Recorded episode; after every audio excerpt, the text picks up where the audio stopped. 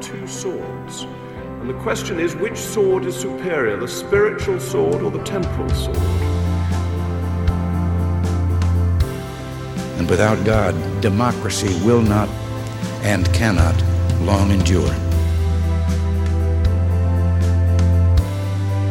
I die His Majesty's good servant, but God's first.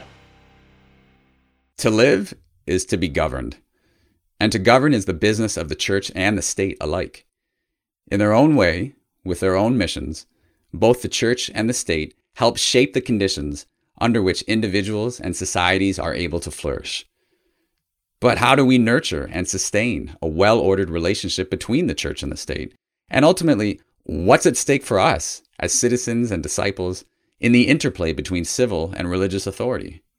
Through the Crown and Crozier podcast, we'll bring a renewed and fresh perspective to these timeless questions. How are we going to do this? Well, it's our conviction that there is a rich abundance of wisdom to harvest from across the fields of human inquiry and from the lives and witness of extraordinary churchmen, statesmen, and citizens. And we'll reap this harvest in conversation with a diverse cast of guests. From 21st century politicians to 18th century monarchs, from the United States Constitution to the United Nations Declaration on Human Rights, from the plays of Shakespeare to the poetry of Dante, from the administration of justice to the dignity of the human person, from the common good to essential freedoms, all these and more are up for grabs and on the menu. Our fervent hope and prayer is that this podcast will equip you with new knowledge and insights to help you live out more fully your dual vocations of engaged citizen and faithful disciple. Let's take a sneak peek at some of our first episodes to give you a taste of what we've got in store. Starting with the Thomistic scholar's take on what Thomas Aquinas might have to say about the justness of current COVID restrictions. The idea of asking believers to accept a limitless horizon on their ability to gather together and worship seems outrageous, and I would say more violence than law. You'll hear from an archbishop on what it's like shepherding the flock in the capital city of a G7 country. The civil authorities have not realized how important Eucharistic uh, assembly and reception of Holy Communion is for a Catholic Christian. And I think we need to share that with them. And George Weigel offers his thoughts on how the Catholic Church in America should navigate the next four years with a self professed Catholic serving in the White House.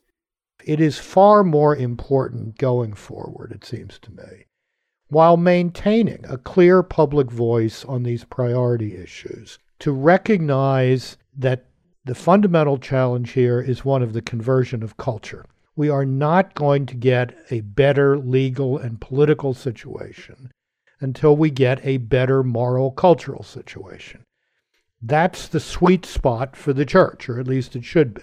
Here at Crown and Crozier, we like to paraphrase St. Teresa of Calcutta in describing our fundamental premise and our purpose. The church can do what the state cannot. The state can do what the church cannot. Together, they can do something beautiful for God and his people.